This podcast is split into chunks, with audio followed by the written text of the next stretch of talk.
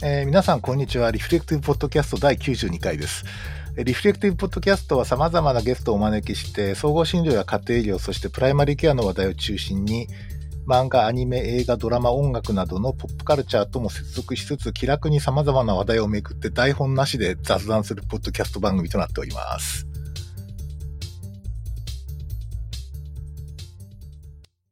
えー、ということでですね、えー、第92回のリフレクティブポッドキャストですけれども、ここ数回はもう完全にあの、カルチャー系の話でですね、えー、もともと本当は医療のポッドキャストやろうと思ったんだけども、だんだんそっち側に寄っちゃってたんで、今回はちょっと軌道修正ってことですね、えー、少しあの、ヘルスケアとかですね、医療政策系のちょっと雑談をしてみたいなってことでですね、えー、実はあの、うんと、以前からあの、知り合いではあったんですけど、あんまりあの、 face to face でちゃんとお話ししたことがなくて、まあ、一度お話ししたいなと思っていた方をお呼びしております。えっ、ー、とですね、えっ、ー、と、ちょっと間違えてたらごめん、あの、後で訂正してください。えっと、日本医療政策機構の、えー、理事で事務局長 CEO ということでですね、えー、いろんな、あの、お仕事されてらっしゃるのりたけさんに来ていただきました。どうも今日来ていただいてありがとうございます。大変光栄です。ありがとうございます。ありがとうございます。いやいや、本当にあの、来ていただければっていう。こうやって始まるんだっていうのを、いつも聞いてるポッドキャストの裏側が聞こえて、すごい、あの、感動しました、しょっぱなから。ええ。あの、録音テープじゃなくて、その都度喋ってるんですよ。はい、そうですね。そう、イントロのとこ。そう。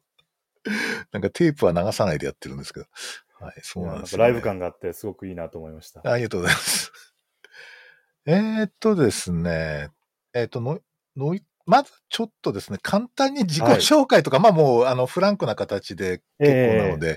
あの、していただけるとありがたいんですが。あ、はい、あの、のりたけ領事と言います。今日は本当にありがとうございます。えー、日本医療政策機構というですね、えっ、ー、と、2004年に設立された、うん、あの、まあ、医療政策のシンクタンクで、えー、事務局長等をやっております。まあ、政策提言はそういう意味では医療政策の政策提言を作ってはいるんですけど、えっ、ー、と、私自身は、あの、修士号をオランダのアムステルダム大学で、あの、医療人類学の修士を取ったり、えっ、ー、と、海外の NGO でもちょっと働いていたりしたので、まあ、そういう意味ではちょっと、あの、親分の関心領域と、こう、ベン図がこう重なってるのかなというところで、あの、遠くの方から親分を眺めていたうちの一人でございます。はい。ありがとうございます。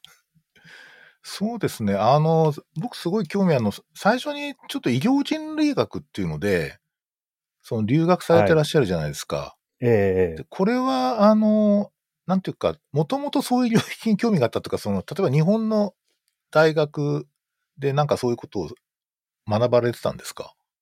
えっとですね、もう本当に私の人生は成り行きでして、まあ、あの、いい意味で成り行きだと私は思ってるんですけど、ええ、あの、もともと医療政策というか医療も全然、あの、学部の時は興味がなくてですね、うん、あの、ただ医療政策の政策、政策立案プロセスっていうのが、まあ、どうあるべきかとか、こう、市民とか、こう、個人の声を、こう、制度に反映させていくってどういうことなんだろうか、みたいなところを、あの、慶応の SFC で、あの、総合政策学部だったんですけども、やっていて、で、その学部のインターンの時に、えっ、ー、と、医療政策機構がちょうど、おまあ、立ち上げの頃で、学生インターンで、まあ、立ち上げの頃に参加したところが、こう、いつの間にかずるずると、あの、NPO、この NPO にそのまま就職し、医療政策機構という NPO に就職し、で、まあ、医療政策の、こう、いろんな提言を6年、7年ぐらい、あの、いろいろと、こう、まあ、下っ端としてやっている中で、うん、なんかいろんな、こう、本質とはあんまり関係ない議論でですね、あの、世の中左右されていることに、こう、なんとなくのこうジレンマというか、あのフラストレーションも感じ、はい、いや、もうちょっとこう本質的な話ってどこにあるのかなっていう時に、えっ、ー、と、まあ、30手前ぐらいで、あの、医療人類学という領域が、いや、面白そうだなっていうふうに思いまして、で、えっ、ー、と、奨学金もらって、えー、オランダに留学したっていう、そういう流れですかね。そっか。じゃあ、ちょっと実務やられてて、ええー、それでなんかちょっとこう、少し何か別の視点っていうか、ちょっと何か深まった視点を持ちたいってことで、医療人類学っていう感じだったんはい、ですね。その、その通りです。ええ面白いですね。なんか、医療人類学ってすごい、こう、ある意味、なんつうか、ちょっとこう、あの、ヘルスケアを考える視点としても、若干ちょっと鬼っ子的なところっていうかですね。お肉だと思いますね。その なんか人類学者が政策作るって難しいだろうみたいな感じがなんとなくしてるんですけど、なんかちょっと正反対な気がしますが、なんか、いやすごい面白いですすね。いや、もう、正反対だし、なんかこう、ちゃぶ台返しみたいなところがあるので、あの、ただ一方で多分なんか最近は、あの、それこそ健康の社会的要因だとか、うん。まあいろんなこう視点で、あの、まああとはまあ慢性疾患とか、まあ認知症も含めて、その人々のこう、なんか健康が、その医療分野にだけじゃなくて、こうライフコースになっライフコースで医療というか、医療っていうかそもそも医療じゃなくて、まあ脱医療化に近いかもしれないですけど、まあ、健康とか、まあ、病そのものを考え直そうっていうふうには、なんか多分医療政策というか医療制度自体が徐々にそういう方向にまあなってきてるのかなっていう、あはいはい、ベン図のつながり、こう、こう重なり合いがやっぱり増確かに。えてきてるのかなという気はしております。ああ、そうですよね。うん。いや、それはすごい、そうですよね。なんかあの、例えば健康とは何ぞやみたいな話っていうのは結構なんつうかその、なんかフィロソフィカルっていうか哲学的だったりとか、まあなんか、あの、割合こう、個別の領域からこう出てるっていうか、そう個別っていうかな、その、割と半径5メートルぐらいの範囲の中で、その健康とは何かみたいな討議っていうのが実は政策に結びついてるっていう話、確かオーストラリアだったかな。なんかそういう話もあって、なんか割と個別とか家族とか、ち近所とかっていうところでの、なんかそういうこう健康をめぐる、健康っていうかな、その、まあ、生きていくことにをめぐるような問題っていうのが実は政策展開の時に重要だみたいな話は、確かに聞くことありますよね。うん。確かに、あの、そうですね。少しちょっと話、あの、文脈が若干ずれるかもしれないですけど、あの、主観的健康感は。ないんかも、あの、まあ、主主観的な幸福感なんかもそうですけど、うん。なんかあの、日本の主観的健康感ってやっぱ低いんですよね。うんでこれもちろんその、あの、質問票の、まあ、文化的なバイアスとかいろいろ加味しなきゃいけないんでしょうけど、まあ、それでもこれだけ健康、まあ、まあ、健康長寿かどうかは別として、まあ、長寿の国で、えーまあ、医療制度もそれなりに、まあ、あって、でもあなた健康ですかって言われて、いやーた、そんなことないんですよ、みたいな。ここう、病気自慢みたいな、こう、文脈がやっぱりああるっていうことを考えると、その、なんかいくら政策でこう、なんかよいしょしてもですね、その人自身が健康に感じるっていうところがないと、うん。なかなか難しいところあるなと思ってまして、まあその意味では例えば、ブラジルとか主観的健康感めちゃくちゃ高くて、なんか、日常生活からカーニバルやってみたけど、そんなことないそうなんですよ。ね。いや、だからなんかそ、そういう、こう、なんていうんですかね、別にその、寿命が長いわけじゃないけど、いや、私めっちゃ健康やっていうような、うん。まあ、それどっちが本当、じゃあそれも含めてどっちが本当に健康なんかとかっていうことも、うん。まあ、これも堂々巡りですけど、考えると、おっしゃる通り、半径5メートル、その、まあ、自分とか近所、家族の文脈、まあ、そういうのはやっぱすごい大事なんだろうなっていうふうに思いますね。なんかやっぱり僕、こう、ちょっとどんどん話がずれてっちゃうんですけど、あの、はいなんかこう、まあお年寄りになってくると、けまあ日本まあ高齢社会なんでお年寄りの話も結構大事だと思うんですけど、あの、なんか病気ってメディアなんですよね。つまりそのなんつうか、うんこう話題、話題の、つうかこう、中心になってって、なんか知らない人でも病気があると会話が成立するみたいな、私膝が悪いのですと、あなたもなのみたいな感じでですね、実は共通のなんつうか、その、プラットフォームになってる感じがしてて、コミュニケーションの。で、割と、ーだから病気が健康だっていうのは実はあんまりプラットフォームになんなくて、うん。その病気があった方が人と繋がれるっていう、うんなんか普段のこう、なんか生活プラットフォーム、特に都市部とか僕そうなような気がするんですけど、あんまりこう共通のこう生活のこう話題がないっていうか、まあ確かにその子供の時だと例えば先週の仮面ライダー見たみたいな話でこう小学校で盛り上がったりするけど、は いその、年取ってくると、いや、昨日の後ドラマ見たみたいな話してる人ほとんどいないですよね。そうですね。で結構、やっぱり病気がある、病気っていうか何かこう人と繋がるためのメディアになってて、うん。だからこう、何も病気ないのよって言うとなんか話題もなくてうまく人と繋がれないみたいな感じになってんじゃないかとか、なんかね、毎日臨床やってるとなんとなくそういうことを感じたりもしたりするんですよね。あんまりそういう研究だと思うんだけど。いや、それ確かにないかもしれないですね。それ面白いですね。あの、ちょうどあの、えっ、と、ある患者団体の方と、この間、若干医療人類学的な話をしていて、その方のお話だと、やっぱりその病気が重い方が偉い、偉いって言ったらあれですけど、あの、すごいこう、はい、なんていうんですかね、あの、存在感が出るっていう、この奇妙な事例、あの、なんかこう、ねじれがやっぱり発生してるっていうのをおっしゃってて、あそれは確かにそうなんだろうなって、今おっしゃっていただいた、あの、病気がプラットフォーム、メディアになるっていうのは、そ本当にそうなんだろうなっていうふうに思います。うん。いや、なんか確かにこう、ちょっと、まあ、うまく回復できれば重い病気になったってめちゃくちゃなんかステージが上がった感じします。その 人としての。だからなんかそういうのを、まあ自分の病体験とかも含めてなんかちょっと病ってそう簡単じゃねえな、うん、なきゃいいってもんでもないっていうか、うん、なんかあることによって何かこう、なんか別のこうなんか役割がそれにあるんだろうなっていう感じはしてますけどね。うんそうですね。あとやっぱ同時に思うのは、その、なんでしょう。例えばなんか、あの、毎週日曜日教会行ってるような国の人たちに比べると、そのなんか、まさにこうメディアとしての共通の、こう、ビブリカルなというか、あの、うん、そういう話題っていうのが、やっぱり日本は、もしかしたら、ちょっとどっか遠い昔に置き忘れた可能性はあるのかなっていうような気もしてますけどね。いや最近では本当そう思うんですよね。なんか、うん、じゃあ何を話題にしてるんだろうっていうのは、うん、まあ、例えばご近所話とかもいろいろあるし、まあ、そのすごい狭い共同体っていうか、例えばガンニバルみたいな世界っていうか、なんか そういう、ああいうなんかちっちゃい恐ろしい村の世界とか、そういう話だったらちょっとまた別なんだと思うんですけど、えー、なんか、都市生活者って基本的になんかそういう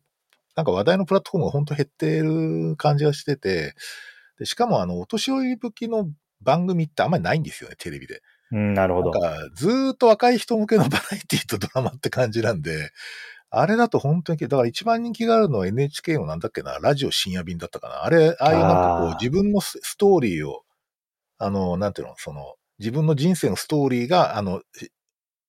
話、なんか、あの、代わりに話してくれるみたいな。はい。要するにそういうこう、体験談みたいなやつってすごいニーズなんだなと思って。うん、なるほど。意外にそういうストーリーっていうかな、一人一人のストーリーを聞いてもらえるっていうのは、なんかすごい重要なんだなと思ったりもして、そこをなんかメディア、それと病気とおそらく繋がってんのかなと思ったりしてですね。そういうプラットフォーム作れないかなとかなんとなく思ってるんですよ。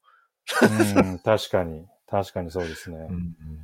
あの、患者の語り、まさにこう医療人類学の領域にある、その慢性疾患の語りだとか、はいナラティブっていうところだと、あの、まあ、親分がもうご存知かもしれないですけど、ディペックスっていう、これイギリスが、から始まった動きなんですけど、えっ、ー、と、医療人類学者とか医療社会学者がもともと、その、いろんな当事者の語り、当事者や患者の語りをこうデータベース化してるっていうのがあって、まあ日本でもそれ、あの、ディペックスジャパンというのは、あの、やってますけど、なんかそれって多分、ただ、あの、私すごいこれから、あの、なんか面白いなと思うのは、そのナラティブって、その YouTube とか、こういう、あの、SNS とかが発達する前に作った、あの、こう、プラットフォームなので、こう今、こう、いろんな人がいろんな形で発信できるときに、医療人類学的なナラティブの蓄積って、まあ、それまたどうあるべきなのかなとかって、まあ、思ったりしますね。なるほどね。で、ちょっと話、ちょっとまた戻したいんですけど、はい、あの、はい、えっと、オランダで、その、えっ、と、学ばれたっていうか、その、なぜオランダだったのかっていうのもちょっと興味あるんですけど。あ、はい、あのー、別にこう、私は、あの、オランダで、アムステルダムで悪いことをしたわけではなくてですね、あの、それ目的で行ったわけじゃなくて、あの、オランダは、えっ、ー、と、イギリス、オランダ、まあ、米国が主に主流ですけど、うん、医療人類学が割と、あの、進んでいるというか、うん、あの、なんて言えばいいんだろう。えっ、ー、と、それなりに研究者がいる国で、はい、えっ、ー、と、こう、カルキュラムが割と充実してたっていうのがありますね。なんか多分、あの、植民地を結構昔持ってたっていうので、もともと多分人類学、アンソプロジー自体は、あの、ね、ね、根が深いというか、の歴史があるんだと思いますね。なるほど、なるほど。なんかオランダ中となんかこう、例えば僕なんかのイメージだと、まあ、いわゆるその安楽死法はい。安楽死が結構合法的に認められていて、ある、まあ、厳しい条件があるわけですけど、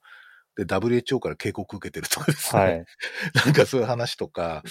あとビュートドルフかな？確かビュートドルフとか、はいああいうその新しいなんか、そのアントレプレーナー的な発想を持った、こう、看看護、ケア系のうん。事業の展開とかですね、なんかいろいろこう、面白いことやってるっていう印象があるんですけど、あ、まあ、いや、安楽死の問題は面白いとは言いませんが、うん そのなんかそういうこう、ちょっとこう新しいことやってんだけど、意外にあんまり日本にね、オランダの情報ってそんなに入ってこないですよ、ニーザーランドの。確かに。で。あんまりその、まあ、確かにプライマリーケアとかやってると、その文献でニーザーラン、あの、オランダはすごいプライマリーケア研究盛んなとこなので、はあ、だから。結構、そうなんですよ。結構あの、なんていうかな、あの、例えばリサーチレジデントって言うんですけど、その、研修医やりながらリサーチできる人を育てようみたいな、そういう機運が結構あるところで、結構プライマリーケア自体では有名なんですよね。ただ、あ、あまり その国の情報とかそんなに入ってこないので、日本のマスメディアだと。確かに。すごい、あの、興味はあるんですけど、なんかオランダっていう国に、になんかそういう、なんか印象とか、森武さん興味持ったところそうですね。あの、オランダ、私はやっぱり面白い国だなと思います。あの、なんかことわざで、神は世界を作ったけど、オランダはオランダ人が作ったっていうことわざを彼ら言うんですけど、あの、干拓で、あの、埋め立てて作ったので、まあ、本当にこう、あの、なんていうんですか、土手を作って、水抜いて、つって、あの、作っていったので、うん、その、なんていうんですか、まあ、人工的にこう何かこう作っていくっていうことに関しては、すごいこう先端的なことをやろうとするっていう意識はあるのかなっていうふうに思うのと、あと、えっと、九州ぐらいの大きさで、人口もちょっと今具体的な数字今入ってないですけど、うん900万人だったかな？うんあのーそんなに多くないので、あのーなんかこう試験的なことをやりやすいんですよね。ああ、ちょっと、ちょろちょろ2年ぐらい実験してみようみたいな。はい。はい。社会実験みたいな。社会実験みたいな。なるほど、なるほど。で、あとはすごいこう、プラグマティックというか、うん。あの、フラットな国民性で、なんか僕びっくりしたのは、なんか大学院の授業で、えっ、と、私みたいな社会人経験とかじゃなくて、本当に学部から来たような、二十歳そこそこの大学、大学院生とかが、まあ、その分野で何十年もやってきた教授に対して、なんか、I disagree みたいな、俺はなんか、あの、なんか、あの、なんか普通に言うみたいな。ああ、それがなんか全然、あの、い許される国っていうか、ああ、そうなんですよ。あれはなんか面白いなと。と思いましたね。うんそうか。今、ちなみに調べたら、オランダの人口は現在1753万人。失礼いたしました。二分の一で。そうですか。それでまああれですか？なんかこう、あ、でも医療人類学でこう、一番こう、なんていうか学んでて、なんかのりたけさんが、なんていうかな、こう、ちょっとかなりこう、んこう体にインストールされたなんか考え方のプリンシプルみたいなやつってなんかあるんですか？ああ、そうですね。いやー、いくつかあるんですけど、まあ一つやっぱり大きいのは、あのこの病っていうのは、そのバイオロジカルなディジーズと、うん。そのイルネス、その、はいまさに病だれにひらがなのいって書く病、うんあーで分けられるんじゃないかという、うんその分け方っていうのはすごく面白いなっていうふうにはい。思いました。あとは、あのーまあ、もうこれ、釈迦に説法ですけど、本当に。あの、イヴァン・イリーチあたりが70年代に書いてた、その、まあ、脱病院化社会みたいな、メディカルネメシスっていう現代ですけど、遺伝病ですかね。その、あのまあ、これ、人類学ってもどっちかと社会学寄りかもしれないですけど、うんこの、あの、医療自体が肥大化しちゃうんじゃないかっていう継承っていうんですかね。なんか、まあ、振り返れば多分、あの、ミシェル・フーコーとかが、あの、うん。政権力、バイオパワー、はい。あの、もともとその国民国家っていうのは、あの、死刑だとか、あの、人をパニッシュメントすることで国民を統合しようとしたけど、今はう、ん。いかに健康で、いかによく生きる生きようとし、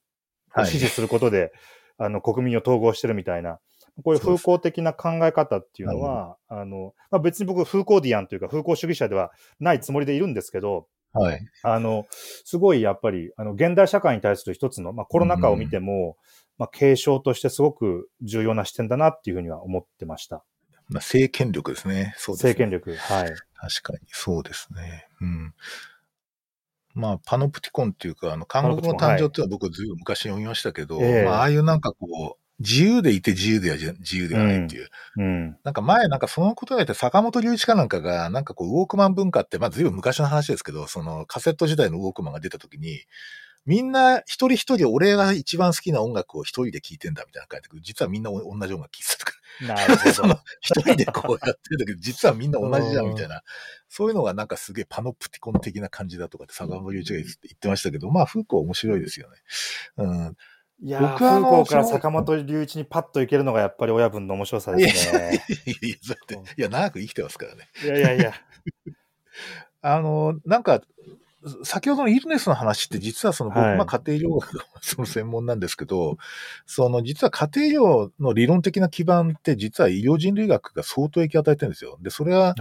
なんでかっていうと、例えばその患者さんの語りを聞くとか、その、えっと、患者さん自身がかあの病気をどう考えているのかっていうのをちゃんと傾聴しなさいみたいな、そういうことは、まあなんとなくその、言われてたわけですよ、それ以前。で、それはなんか、例えばある種接遇であったりとか、うん。それから接遇としてそういうふうに言われたりとか、それからあと、えっと、まあなんというかな、その、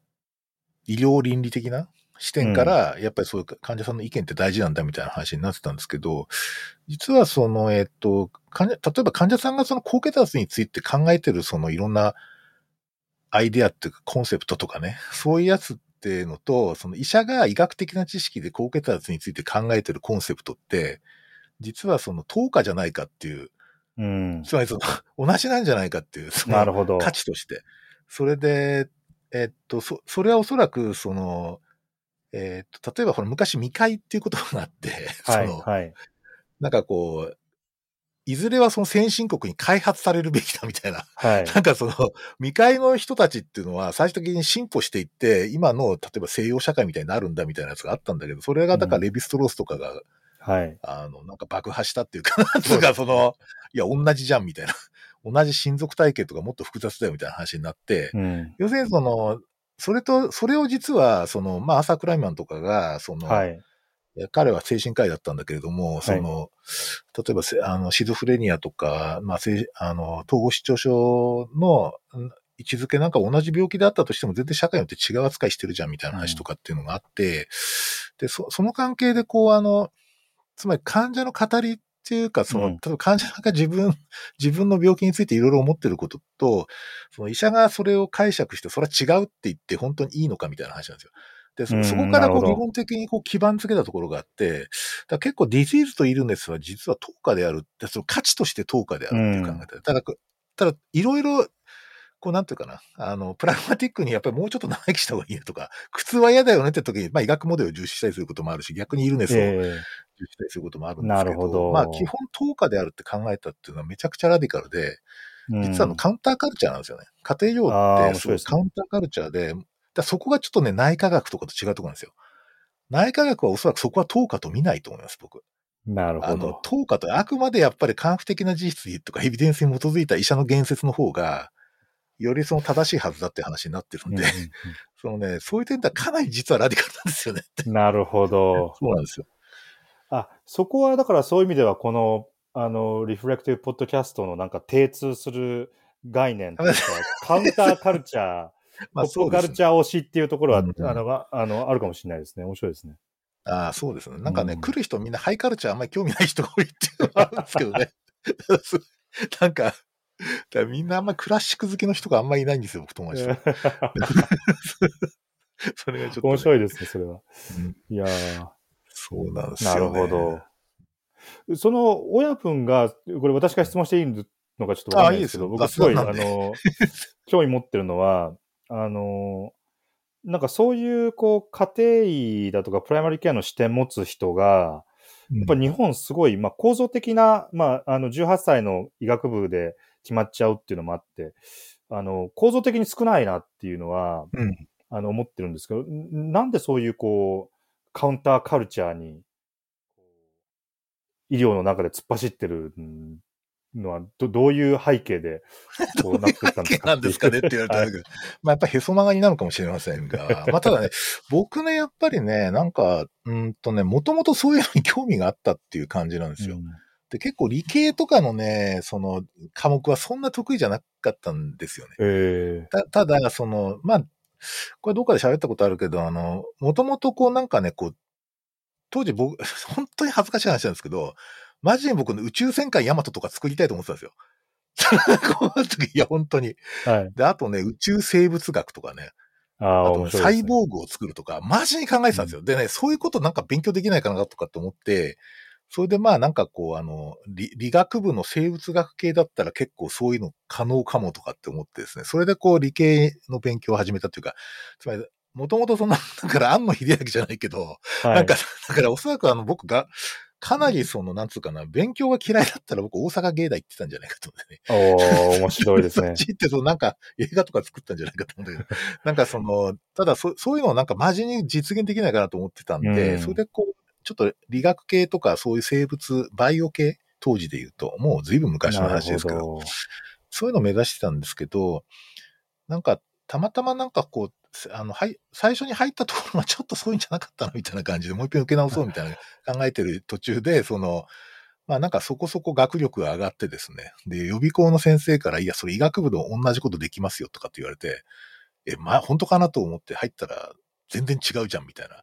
感じです。なんかすごいガクッときたっていう感じがあってですね。医学部であんまりそのね、昔の学部って本当に講義ともうなんか実習でひたすら追われるっていう感じだったんで、あんまりその外の見聞も広めることができなくて、で、まあなんかあんまりロールモデルも見つからないので、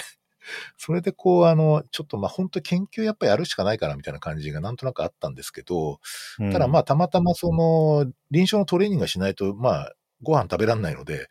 だからそれをトレーニング行ったところで会った先生がすげえいい先生っていうか、その、あ、臨床面白いみたいな感じだったっていうのがあって、ただもともとそういうことをなんかやったりとか、そのカルチャー系とかすごい、もともとだからそういうことやりたいってのカルチャーが来てるわけなんで、その関心はずっと続いていたので、なんとなくその仕事と自分の趣味をなんか合体させられないかなとはずっと考えてたんですよ。だからそれでなんか、この患者さんの語りってなんか、なんか、ちょっとこう何、その、当時で言うと、あの、例えばなんだろうな、えー、っと、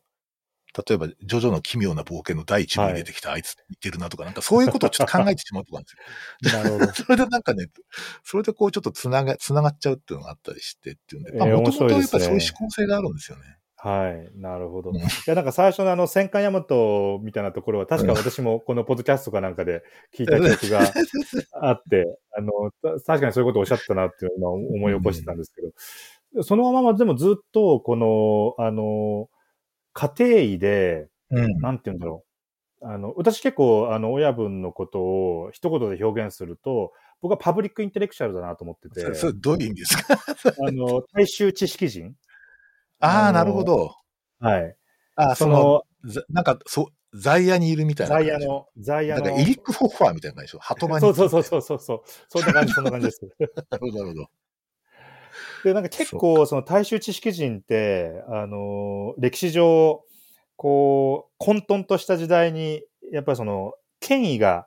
アカデミアとか、オーソリティとかが、こう、信じられなくなった時に、結構こう、頭角、頭角を表すっていうか、まあ、世の中にこう、価値を、うん、なんていうか、世の中が価値を改めて認めるみたいな、いうところがあって、いや、なんか今まさに世の中混沌としてる中に、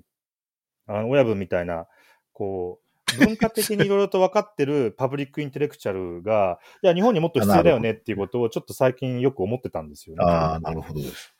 面白いですね。なるほど。エリック・フォッファーか。いいな。うん、かっこいいと思うけど、なんかそう、なりたいですね。そっか。なるほどね。ありがとうございます。っていうか。いえいえ。そうそうそうだなんかちょっと人類学やってる方と僕らって結構なんか、ちょっとね、こう発想が似てるとこあって、そうですよね。好きですよね。うん。うん、そっか。それであれですか、その、帰国されて、いよいよ、ほ、ほん、なんか元の職場に戻ってくるわけですか、えー、ですね。あのー、オランダで医療人類学で修士号を取った後に、合計多分4年ぐらいは私、あの、プロジェクトホープっていうですね、米国の結構古いですね、あの、国際人道医療支援っていう、なんか、そへれも、ーの NGO にも国際医療人道支援とかもうなんかもう、そ、その名前だけはもはい。う近代の、なんか人工物の塊みたいな、あの、概念ですけど、あの、そこのプロジェクトホープっていう組織に4年ぐらいいて、まさにじ人類学的な視点から、あの、被災地の支援、あえっと、フィリピン。ンとベトナムを中心にですね、うん。あの、派遣されて、まあ、あ、現地で、そう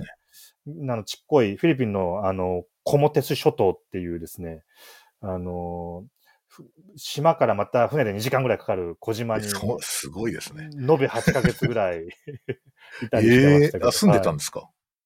あの住んでたっていうか、まあ、ホテルの一部屋をもう自分の部屋にして。ホテルって言ってもまあ、あの、本当にボロッボロのうん。っていうか、あの、安物心のとこですけどね。それはあれですか？具体的にはどんなことされてたんですか？そこで。えっ、と、あの、プロジェクトホープ自体はですね、結構古い団体で、1958年に、ああの、アイゼンハワー大統領か何かの関係で作った組織で、朝鮮戦争まで使ってた米国の病院船っていうのがあって、あ海軍が持ってる。はい。米海軍が持ってた病院船を、あの、白く塗り直して、民間の病院船にして、えー始めた、そへの人道支援団体で。だから結構 NGO なんですけど、アメリカの国益が結構影響を、まあソフトパワー的なあの形で入ってる団体で、あの、まあ、あの、アメリカのドクターとかナースが、その、まあ、今もう船はだいぶ昔にスクラップになってるんですけど、まあ、昔はその、えー船に乗ってですね、いろんなこう、まさに未開の地に行って、アメリカの施しをですね、未開の地にして、あの、お現地の医療提供者と住民の絆を断ち切り、西洋医療に染めるみたいな。まあなんか、すごい今、あの、は半分冗談、半分本気のまあ話なんですけど。そうなんですね。でもなんか、なんか切実な感じですね。切実な、ありがちな、うん。ありがちな、こう、うん。人道支援のあり方ですけど、まあそういう団体で、えっ、と、あの、主にまあ、被災地のニーズを聞いて、えーそこに必要な、まあ、物資だとか、支援を届けるっていう仕事をしてました。あ、そうなんですね。はい。うーんなんか逆に言うとあれですね。そうするとこう、じゅその、島島内っていうかその島の中のカルチャーがそれによってだんだん変わってきてしまうみたいなところを見ると、なんかそういう感じですか？いや、えっと、さすがに私が行ったのは2013あそっか年とかなので、もうなんか、あの、もうがっつりみんなスマートフォン持ってましたけど。ああ、そうですか。そこは違うね。確かに。そう、もうスマホすごいからな、今な。ええもうアフリカもすごい普及率らしいやいし。そうですよね。うんまあ、でもなんか、あのーすごい面白かったのは、あの、医者に、その島内の島、まあ本当にちっちゃい島なんですけど、島の、あの医者とかに聞くと、あの、ちっこい本当にこう、掘ったて小屋みたいな診療所が、あの、その台風で、ハイアン台風っていうのが当時あってですね。ああ、はい。えっ、と、結構タク、タクロバンっていう町が、うん。あの、かなり被災して、うんその近くの島だったんですけど、あのおそのコモテス諸島で、医者とか、あとは、えっ、と、セブ、セブ州なんですけど、セブセブね島の、はいははいい。はい保健省とかにですね、話を聞くと、例えばこの、えっ、と、なんだえっ、と、ウルトラサウンドが、な、あの、うんうんなくなっちゃって、替えが欲しいとか、ああ、はい。あの、いろいろとこう、リクエストが来るんですね。この薬がない、この医療機器がないとかって、エクセル表をもらって、リクエストを来るんですけど、なんかあの、で、実際に島に行って医者に聞くと、いや、あれ、あれもない、これもないって言って、こう、うん医療機か、医療機器の、これがない、あれがないリストをもらうんですけど、で、あ、じゃああれがないんだっつって、あの、米国の本部の方に、こういうふうに言ってますよっていうふうに言うわけなんですよ。で、分かった分かったっつって、そこはまあ順調なんですけど、だからうんよよりこう人類学的にですね、その村人 A とか村人 B のですね、話を聞いていくと、なんか毎年なんか雨であの診療所なんかびちゃびちゃになって、毎年なんか新しい機械を あの医者リクエストしてるぜみたいな、なんかこう面、白い。不都合な真実がやっぱり明らかになってくるんですよね。。ねうんうんうん、で、あの、いや、これ全然、まあ、いわゆるサステナブルじゃないよねっていうので、うんうん、あの、診療所の、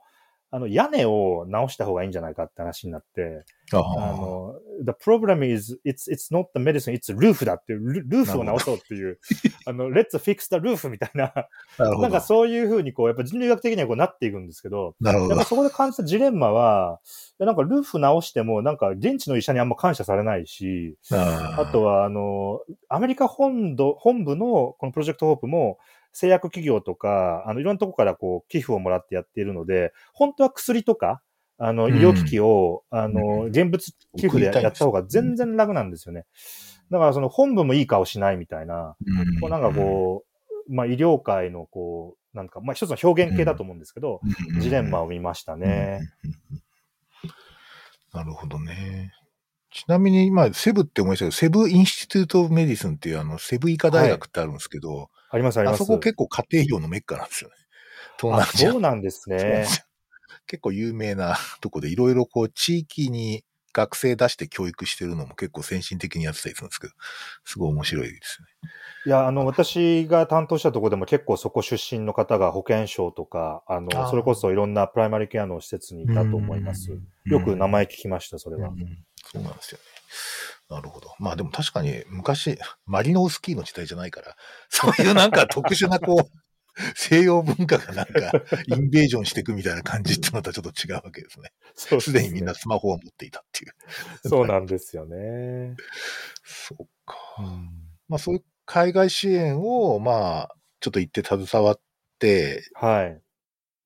で、まあ4その時年ぐらいなんかちょっとどうしようかなっ経て考えたんですか？そうですね。いや、なんか、あの、そのまま、あの、海外でもと思ったんですけど、あはちょうど、あの、医療政策機構が、なんていうか、あのーまあ、えっと、2004年設立で、当時ちょうど、2016年ぐらいに僕戻ってきたんですけど、はい。まあ、12年、まあ、干支が一回りして、あの、ちょっとなんかた立ち行かなくなったまではいかないですけど、なんかちょっと、あのー経営的にもちょっと困ってて、うん、まあなんか、もともといたメンバーで少し立て直そうみたいなうん、おお声掛けをいただいて、まあちょっと、ちょっとずつ手伝い始めたらまたずるずる成り行きで、あなんか、こうなっちゃったっていう感じですかね。基本なんか外国好きなんですか？外国にいるのが。いや、あの、そんなことなくて、あの、んいや、まあそうなのかな、やっぱり。あの、昔は、いや、僕本当にあの、家が別に、あの、なんか帰国子女とかでも全然なくてですね。はい。うちの親父というか、うちの家もずっと、もともと日本料理屋だったんですけど、え、そうなんですか？はい。あの、もう親父が死んで、あの、東京の店も閉めちゃいましたけど、あの、料理屋の息子なの、日本料理屋の息子なので、そうなんですか？はい。あの、全然その海外に縁があったわけじゃないんですけど、うんまあ、16、17ぐらいから、あの、なぜか、まあ、いろんなきっかけなのかな、うんあの、ちょいちょい行くようになってっていう感じですかね。なるほど、なるほど。そっか。それでまあ、あれですね、こう、医療政策機構の、まあ、なんていうか、リビルドみたいな感じで、そうですうね。ん、もう一遍やろうって感じですか。はい。なんか僕はあの、まあ、いあの、医療政策機構ってまあ、なんか中、中立な、こう、なんていうの？その、えーっと、シンクタンクっていう形で運営されてるって聞いてるんですけど、はい。そう僕ね、ちょっとシンクタンクってどうやって経営的に成立するんだろうっていうのが、昔からちょっとあんまわかんなくてですね。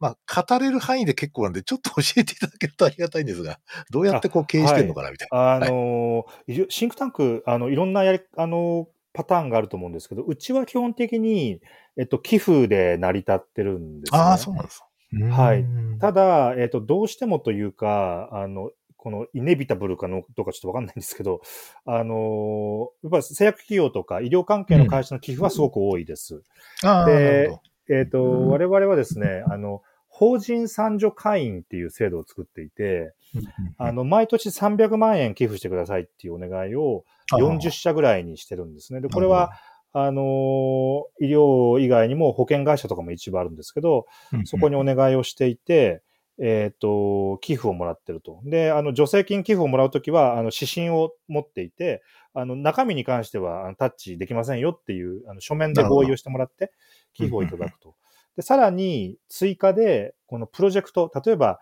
あの、まあ、がん対策だとか、まあ、薬剤耐性菌とかいろんなプロジェクトやってるんですけど、まあ、そこも、あの、追加でよかったら、協賛金というか、寄付を出してくださいよっていうお願いをします。で、えっ、と、ただ、我々、えっ、と、なんか産業界の、あの、リプレゼンテーションは全然やってるつもりなくて、うん。むしろ、あの、産業界にとって耳の痛いことも言いますけど、うん。まあそうですよね。同時にこれ見ると。え まあ、多分、ただ一方で、こう、中立的にこう、医療政策について発信できる場っていうのが、やうん。日本、日本がやっぱり少ないので、うん。こう、産業界にとっても、まあ、特にこう、イノベーション志向の会社にしてみると、まあ、ウィンウィンな提言が出ることが比較的多いんじゃないかな。うんうんなるほど、なるほど。な毎年だいたい2億円ぐらいの予算でやっています。うん、なるほど、なるほど。うんうん、まあなんか、あ、そっか。じゃあある意味、こう、なんとか、確かに医療政策を、医療政策のデパートメントって日本って大学すげえ少ないですよね。少ないっていうか、そうなんですよね。本当に数えることしかないんじゃないかと思うんですけど、はい。ないと思います。こう、イギリスとかだとやったら多いですよね。なんか、あ多いですね。医療政策、医療経済系のデパートメントがものすごく多くて、まあ NHS を支えてるみたいな感じがすごいあるんですけど、その辺はこう、その、政策機構に行って、なんか日本のこう、なんつうの、せ医療政策のこう、なんつうかな、発信の状態とかは、のりたけさんとかどう評価されてるんですか？他の、例えば大学とかですね、研究施設とか、まあ言える範囲で結構なんですけど。いえいえ、あの、いや、あの、何でも言うつもりで来てるんですけど、あの、まあ、多分、まあ、本質的な課題は、あの、医療政策を扱ってる人たちが、結構同じ閉じられたステークホルダーの中にいて、かつ、あの、まあ、あの、なんて言うんだろう。まあ、厚生労働省をはじめ省庁が、どうしてもこう、なんていうんですかね、あの、終身雇用でやっているので、あはい NHS とかやっぱりリボルビングドアなんですよね。民間にいた人が、えっ、と、それこそ製薬企業にいた人が NHS 入ったり。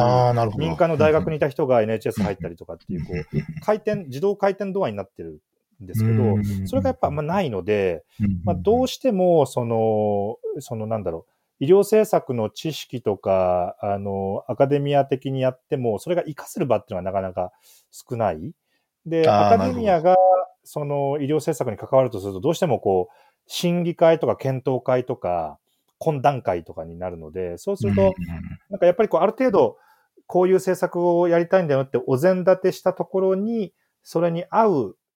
あの、こうして、こう、オウム返ししてくれる人を、あの、有識者的に呼ぶっていうところもあって、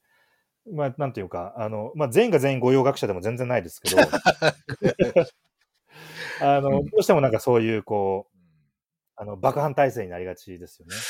いや、確かになんかこう、僕も審議会とかのメンバーに入ってる人、もうもちろん個人的に知ってる人いるんですけど、なんかあまり、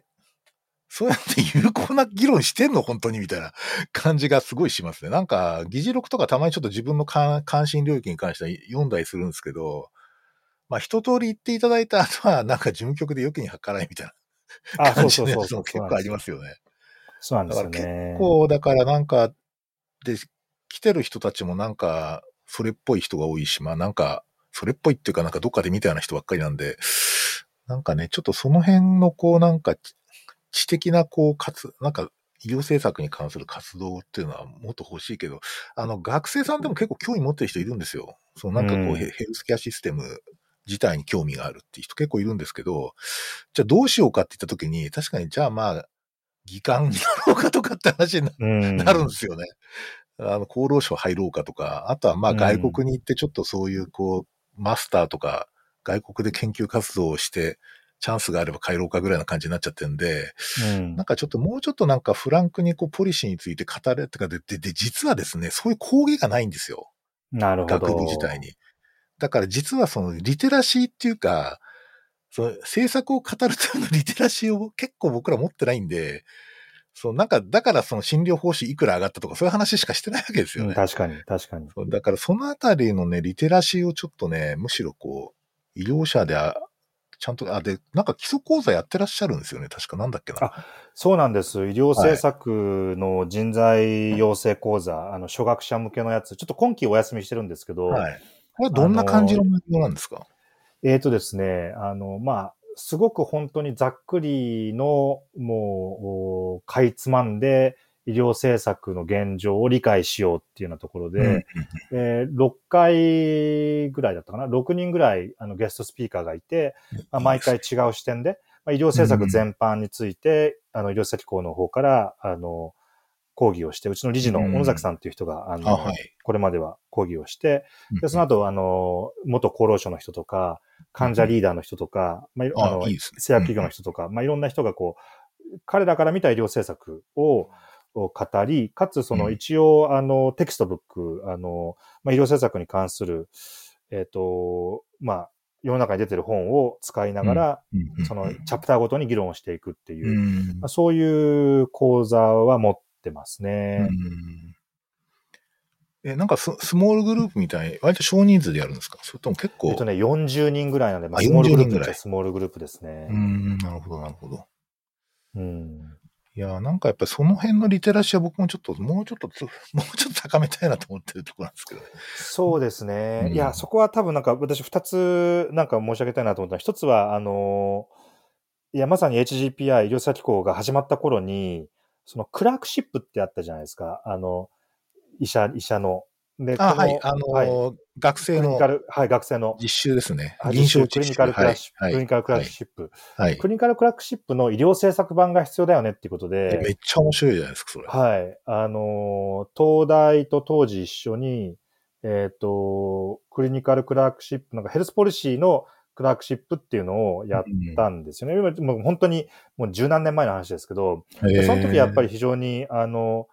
なんだろうな、あの、目の前の患者さんもちろん大事なんだし、あの、医療行為も大事なんだけど、やっぱり制度で見るって大事だよねっていうことを多分気づいてくれた人がやっぱりいて、多分その、そこの時のなんかこう成功体験が今の医療佐々木校の人材養成講座のルーツになってんだなっていうような思うのが一つと、あともう一個は、あの、さっきあの、なんだろう、心理会とかがどうしてもやっぱり、こう、良きに計らいになっちゃってるっていう話があったと思うんですけど、うん。まあ、それもなんか、あの、さもありなんていうところもあって、あの、まあ、ヘルスシステムとか医療政策とかって言ってますけど、まあ、やっぱり、あの、ちゃんとした総合、それこそちゃんとした総合診療医を教育するとやっぱ10年ぐらいかかるし、あの、医療政策ってすごいこう、インクルメンタルというか、まあ、なんか、エコ、まあなんか今流行りの言葉で言うエコシステムっていうか、うん、まあ、土着でこう成り立ってるので、そう。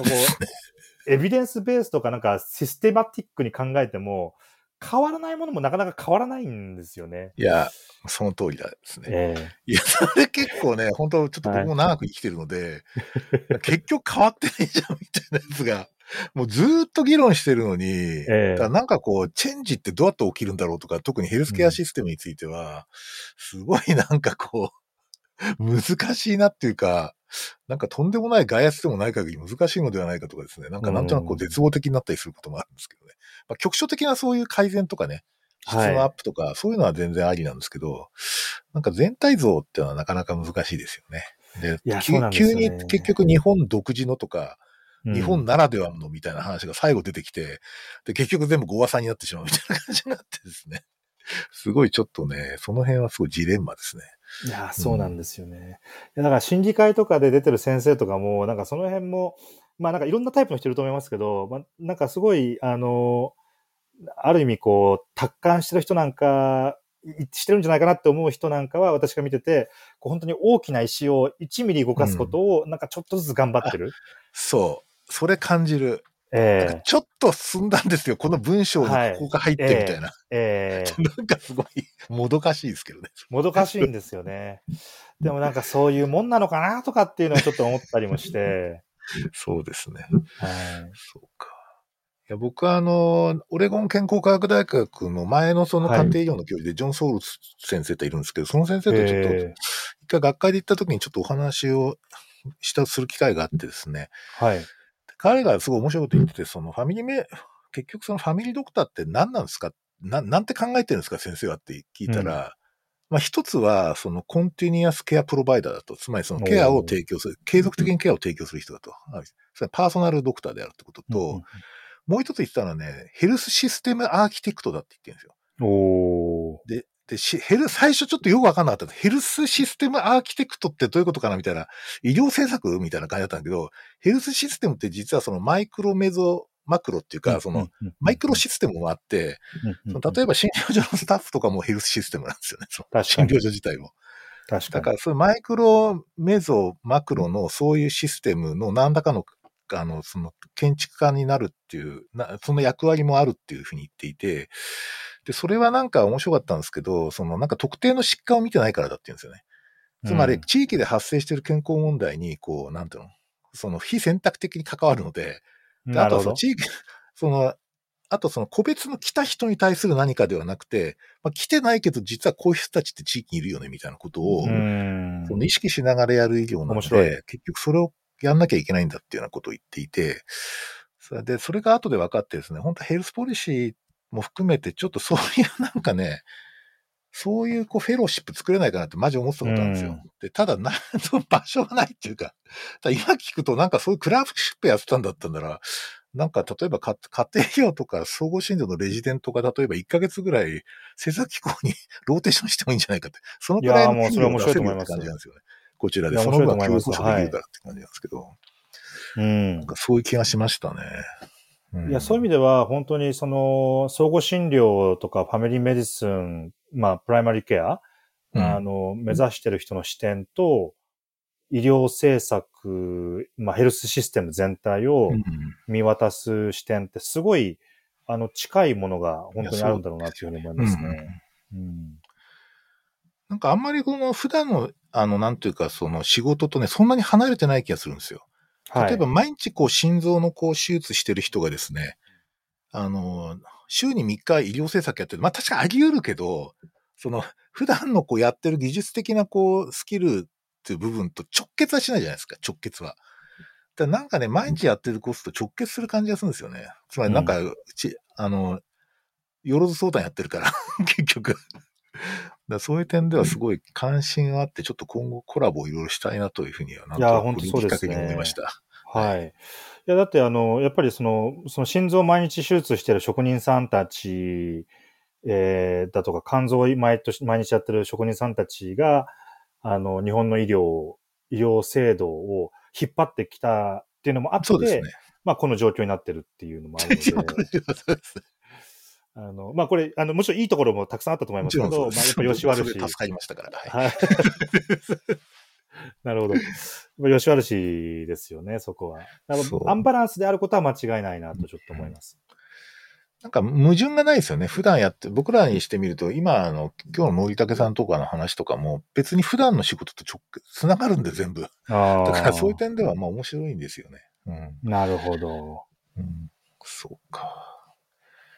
で、なんかね、そろそろ、なんかあと10分ぐらいの時点ですけど、はいはいはい そうですね。早いですね。えー、とですね。早いですね。あっという間です。早いですね。えーっと、なんか、のりかけさん、個人的になんか楽しみにしてることってあるんですかっていうか、なんかこう、ちょっと質問の仕方急にあれですけど。僕はですね、あの、今、あの、もともと絵を描いたり俳句読んだりっていうのはよくやってたんですけど、へあの、今、えっと、第一子が4ヶ月なんで、おめでとうございます。はいありがとうございます。あの、男の子なんですけど、彼の、なんていうか、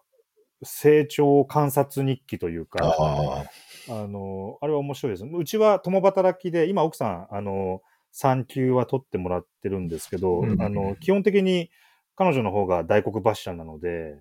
あの、私ノンプロフィットにいて、向こうはずっとプロフィットっていう感じなあので、あの、あの、こう分別がうまくできてるんですけど、はい。だから私、あの、家事とかも含めてちょっと、あの、ちょっとというあはいか結構やっている方で、うんあの、子供とも向き合ってるつもりではいるんですけど、やっぱりなんか、あの、見てて面白いなっていうのは最近すごい思いますね。うん。いやー、子育ては本当にあれですね、大変ですよね。僕の時代とかは本当に その辺はちょっともうあんまりね、自慢できる話がなくて、もう昭和のおっさんなんでちょっとね、まあだからこう、例えば育休を取りましょうみたいな話っていうのは、なんかね、当然その、なんていうの、そんな、えっと、コンプライアンス上とかポリティカルコレクテス上は完全に合意してる、同意してるんで、はい。はい。当然だと思うんですけど、なんかね、体が反応するんですよね。え？みたいな感じだから。ただこれがね、なんかね、ちょっとやっぱりこれをなんとかしないといけないなと思ったけど、やっぱりちょっとね、やっぱり昭和の体質がこうなんか残ってるっていうのがあってですね、この辺に関してはもう、とにかく、あの、ポリティカルコレクトネスをちゃんと勉強してですね、いや、間違いのないことをちゃんとやらねばならぬみたいな感じが、すごいあって、あれ、あれは修行が必要ですよ。だけど、ちゃんと修行するの大事だと思いますよ。まあ、そうですね。お俺たちは、本当に俺と、俺と同い年ぐらいのおっさんは本当にちゃんと勉強して、俺は古い人間だからとか言ってきちゃダメなんじゃないかって思ってますね。ね ちゃんとあの学習しようって感じ。う んまあ、時代時代のやっぱり価値観ってありますからそうねで。すね。うん。あそうか、だそ、れこそ、あの、さっきの、あの、メンタルヘルスの当事者の、への対応とかも、まあ、それこそ、卑弥呼とか、ね、あまあ、多分今だったら多分精神科で病名つくんでしょうけど、うん昔は神様。のね、巫女様なので、なんかまあ、ちょっと話が飛躍したかもしれないですけど、時代時代の価値観って、なんかその正しさって何かみたいな、うんそうですよね。話それは人類学的な発想ですよね。まあそうですね。そう。そうなんですよね。はいそうか、そうか。でもいいですね。楽しいですね。うん。まあ成長を必ずするし。いやー今のそうですは止。まんないですけど。だけど、これ、あのさ、さ、あの、結局でかくなりますからね。だから今のうち楽しんでたらいいと思うんですよ。わかりました。そうか。はい、はそうです。だあの、えっと、制作機構自体の今後のビジョンみたいなやつっていうのはなんかこう、まあ、のりたけさんなりの話で結構なんですけど、今後なんかこんな展開をしていきたいとか、ちょっとこういう課題は解決していきたいみたいなのあるんですか？えっ、とね、あのー結構いろんなレベルであるんですけど、えーやっぱり結構自転車操業なんですよね。で、まあ、日本の NPO の中で大きい方なんですけど、うんそれでもやっぱり大変で、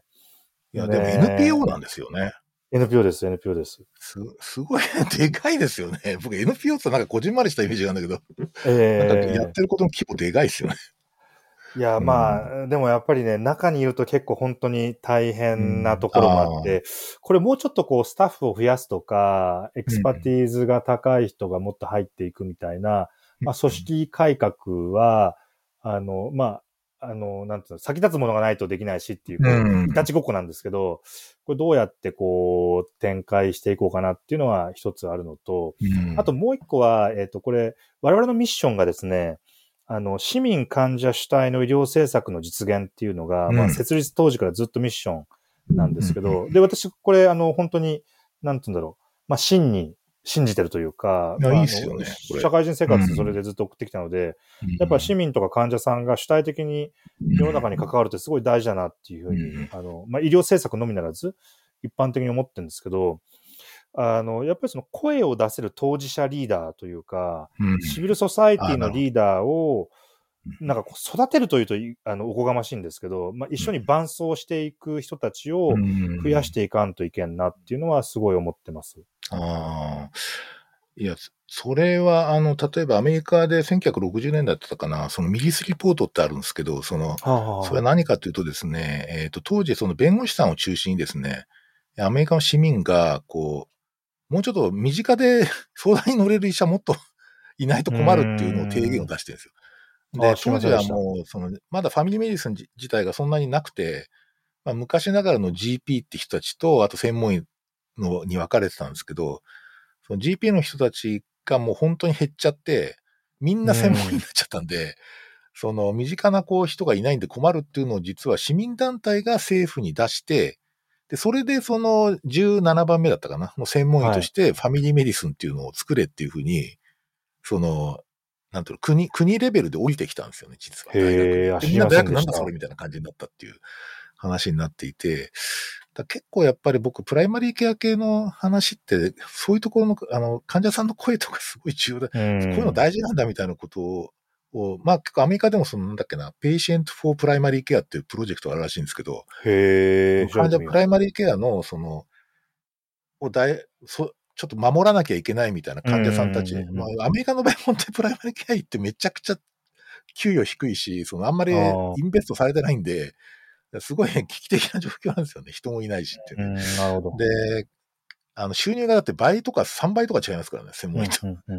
そういうのもあって、なかなか難しいんだけれども、 patient の人たちが、そのそういうのをやってたり、アクティビストの人たちがいるっていうのは知ってあるんですよね。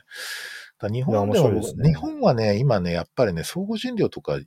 家庭、まあ、相互診療を作ってる人たちって医者なんですよ。なるほど。要するに他のが。で、そこが僕ね、ちょっと違うなと思ってて、ああ、それは面白いですね。なんかね、あんまり医者が誘導して自分たちでジェネラリストを作った国なんかないんですよね、実は。歴史的に。なるほど。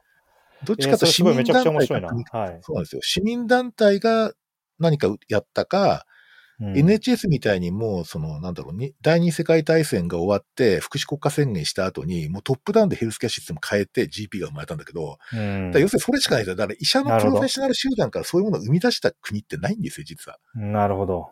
医者は絶対その専門文化の方向とか、まあそれある種のイノベーションなんで、専門文化って。はい。はい。当然イノベーションを目指していくんですけれども、だからね、僕ちょっとその、この市民主体の医療政策ってすごいフレーズは痺れますね。まあなんかそういう。のでちょっとぜひやってほしいなっていうか、なんか思いますけど。いや、そうですよね。今、あの、専門医制度をはじめ、あの、相互診療の動きって、僕、あの、結構、なんて言うんだろう、我々、むしろどっちかというと、こう、専門医制度のこの議論自体が、若干 technicality がすごい高かったりするので、そうそうそうそう。一歩引いてるんですけど、いや、なんか今、あの、親分のお話聞いて、いや、むしろなんか我々だからこそできる、こう、 lay person、lay people って言ったらあれですけど、こう、はいはい lay person 一般目線、一般目線で見た時の必要なプライマリーケアってなんだろうねっていうのを、そうなんですよ。ちょっとなんか議論した方がいいなってちょっと思いました。そこはすごいやっぱり、あの、ちょっと日本欠けてますね、そこは。うん。だから、うんあの、例えば介護職とかね、その看護職とか、そういうな福祉職とか、そう医者以外のそのヘルスケアプロフェッショナルみたいな人たちからの意見は結構他のところも集めたりしていろいろ出してるんだけど、まあまあ、気候は全然関係ないけど、専門医科は関係ないんだけど、だけどね、ほ患者さんとかね、一般の人たちの声をそういうところに反映させるってプロジェクトは今のところ存在してないと思うなるほど。それはちょっと早速考えたいですね。ぜひなんとかリポート書いてほしいなと思うんですけなんとかレポートを書きます。なんとかリポート。森竹リポートでもいいけど。ないですけど。なんかね、そういうの欲しいなとすごい思ってるんですよね、うん実は。うん絶対必要だと思ってるはずなんですよ。あの、身近なお医者さんとか。いや、そうなんですあ今回コロナでそれ、如実に出たじゃないですか。そうですね。